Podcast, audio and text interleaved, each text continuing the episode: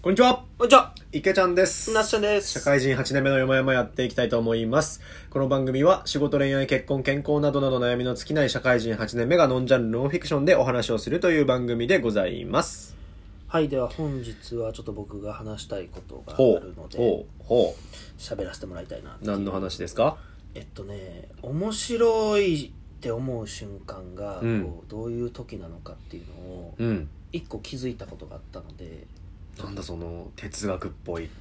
哲学っていうかねなんかねあの僕やっぱお笑いが好きなんですよね、うんうんうんうん。お笑いというかその笑えるっていう状態がすごくうんうんうん。僕好きで、それをやっぱ作れる人が僕かっこいいなと思うんですけど。なるほどね。だからまあプロにはなれずとも僕なりにねこうなんか吸収したいなっていう気持ちがあるから、まあ、そういう気持ちで見聞きしたりとか。真面目やな。してるんですよなんでなんでこんな面白いんやろっていう目で見てるんですよ僕ははだからなんかその気づいたことをちょっと言語化してみたいっていあ。はいはういはいはい。気持ちがありまして、なるほどね。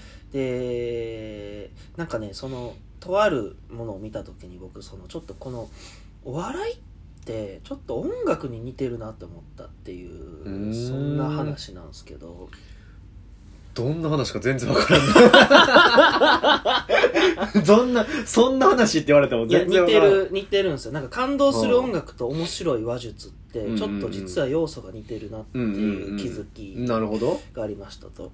で、えっと、まず何を見たかで言うと、僕、うんこの間寝つけなくて、こう、なんか寝ながらかけっぱなしにしてたものがあって、うん YouTube でね。で、今ね、あの、世代の人はちょっと嬉しいというかあれなんですけど、笑う犬の暴言って見てました？見てた。僕ら、ミル姉さんとかのそう、ミル姉さんとか、世代じゃないですか。うんうんうん。それがね、今 YouTube で、なんか、なぜかおすすめに上がってきて、へえ。えー見てたんですよ。で、小須田部長って覚えてます？ああ、いたね。あの、頑張れ、負けるな、力の限りっていうフレーズがおなじみの。はいはいはいはい。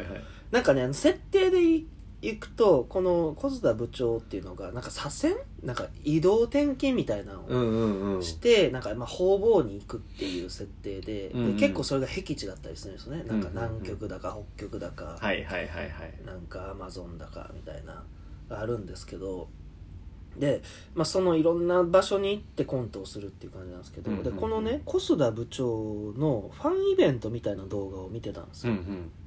で、まあ、小須田部長の体でう内村さんですよね、ううんっちゃなんちゃのうっちゃんがまあ喋ってるんですけど、うんうん。あの司会の人から、えーまあほぼいろんなとこ行かれてましたけども、うん。どこが一番きつかったですか？うん。っていう質問を、あのーされたんですよ、うん。でその時にその小須田部長が「うーそうだね一番きつかったところですか。一番きつかったのはうーん後にも先にもアマゾン」みたいなことを言ったんですよ、うん。でそこでちょっとわっと会場が湧くというか笑うんですけど、はいはいはい。なんかね僕そこれ聞いてあななんかおもろいと思ったんですよね。え、どういうこと？例えばこの質問に対してどこがきつかったですかって普通の質問じゃないですか、まあ、その転勤が多い人に対してんの質問ってよくあるじゃないですか。でコスタ部長は後にも先にもっていう枕言葉をこうんうんうん。うかましてどこどこって言ってるんですよなるほど。でそれによってただのアマゾンっていうよりも、うん後にも先にもアマゾンっていうことによってちょっと奥行きが出てるんですよああ、なるほどね。そうそうそうだからなんか意味合いがもう本当にこれ以上ないぐらいっていうニュアンスがあるのとあと語呂が良くなって聞き取りやすいっていう、うんうんうんだからニュアンスが深まるのと語呂で聞き取りやすいってこの2点がうんうん。うんうんこの枕言葉に生まれたによって生まれたパワーでうん。うん。うん。どこどこっていう回答がパワーアップしてるんですよ。なあ、なるほどね。そうそうそうそうそう。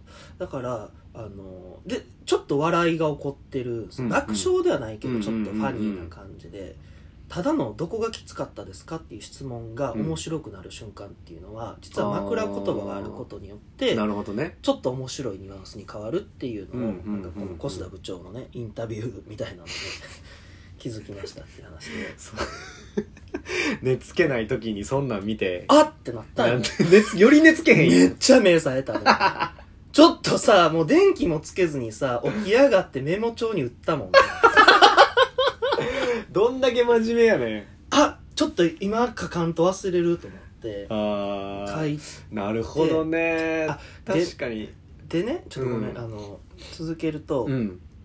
音楽と似てるなっていうのああが言ってたね。あの何かっていうと、うんうん。やっぱり音楽ってさ曲か。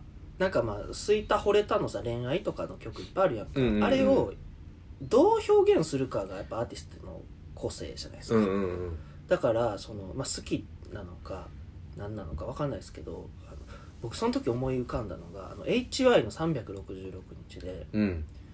覚えてるかなあの怖いくらいうん。覚えてるの、っていうフレーズがあはいるじゃないですか。はいはいはいあなたの匂いやっていう、うん。そのすごい覚えてる忘れられないっていうフレーズがあるんですけど、なんか匂いとか仕草が忘れられないよっていうことを言ってるんだけど、その枕言葉に怖いくらいって言ってるんですよね。うんなるほどねああただ覚えてるのっていうことだけではなたくて。ただただ覚えてるじゃなくて怖いくらい覚えてるっていうことで、なんかそこに切迫感が出るじゃないですか。なるほどなるほど。忘れたいのに忘れられない。なんか自分の意思では抗えないぐらいに恐ろしくなる怖くなるぐらいに覚えてしまっているはいっていうはなんかそのただの覚えてるにすごくこう味が出るじゃないですうか、ん。抗えない感覚はいなはいはいはいはい。でこの枕言葉にああることで今意味合いが出たのと、うんうんうんあと語呂がいいじゃないですか、うんうんうんうんうん。怖いくらい覚えてるのじゃないですか。はい。はいはいはいそうそうだからあのなんか感想とか名詞を入れる時に枕言葉にどういうチョイスをするかによってね。すごく味わい深いものにはいはいはいはい。で個性が出る。うんうんうんで時にはそれはこう感動さすフレーズにもなるしそれはちょっと面白いニュアンスにもなるしっていうのが、結構こう分岐点がねそのただの Q&A に深みを出すってはい枕言葉就職後であるなっていうのを小須田部長を聞いて気づいて僕は366日 HY の366日とつながったっていう。はあなるほどなるほど。そういう気づきをなんか今の話聞いて俺が受け取ったのはあえっ、とアマゾンということとか覚えているという事象っていうのはうなんかまあなんだろうその事象としてあるけどんそれに対する解釈だったりなんだろうその人にとってどういう意味だったのかっていうその事象と意味っていうのをセットにした時の意味の部分が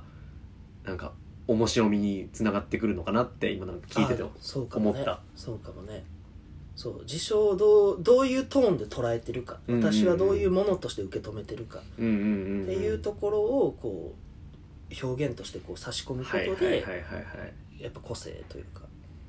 確かにね。なるほどね。まあまあちょっとまさかあの HY の曲が例えで出てくるとは思う那須ちゃんの口から出てくるとは思わなかったけど。すごい好きやね。あれマジでガチガチのさズブズブの恋愛の曲やん 俺那須ちゃんの口からそれ出てくるんやと思って。結構カラオケで歌いますよ。歌う。なんでおっさんが歌うねん。いいやん好きやねんから。怖いくらい覚えとんねん。覚えてあの彼女やろ長く付き合ったわしかてわしかてな。5年も忘れられんかったな元彼女思いながらな。怖いくらいって言ったことあるよ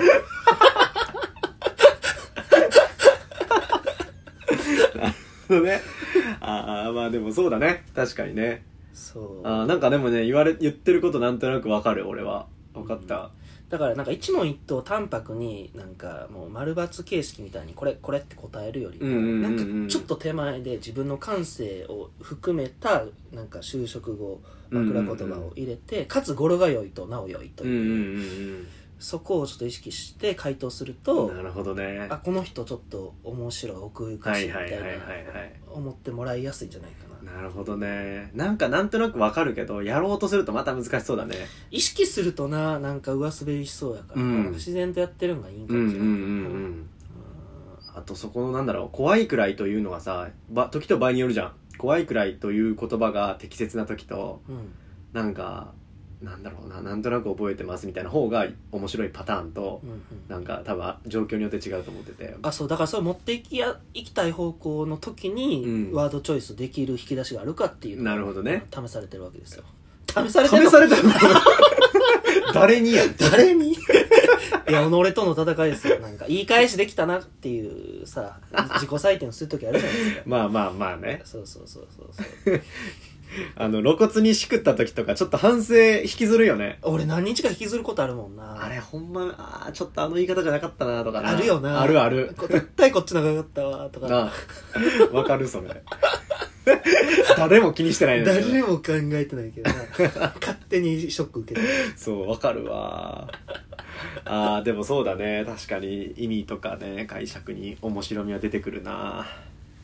なるほどまあ極力我々のラジオでもそういうところを意識して話せるようになりたいですね。いや宣言するとまたしんどいですいやしんどいいやだって今の話の流れやったらそうやって言うしかないやん。そうだな。まあでもなんかそういう観点も持ちながら観点持ちながらね。あのねおうん。面白い返しができると。そうだね。少しでもまあ俺らのくだらない話が聞きやすかったりね面白いってなるように、俺らは頑張らなきゃいけないとは思ってるけど。そうですね。あの精進しますという話です、あそうですね。これは。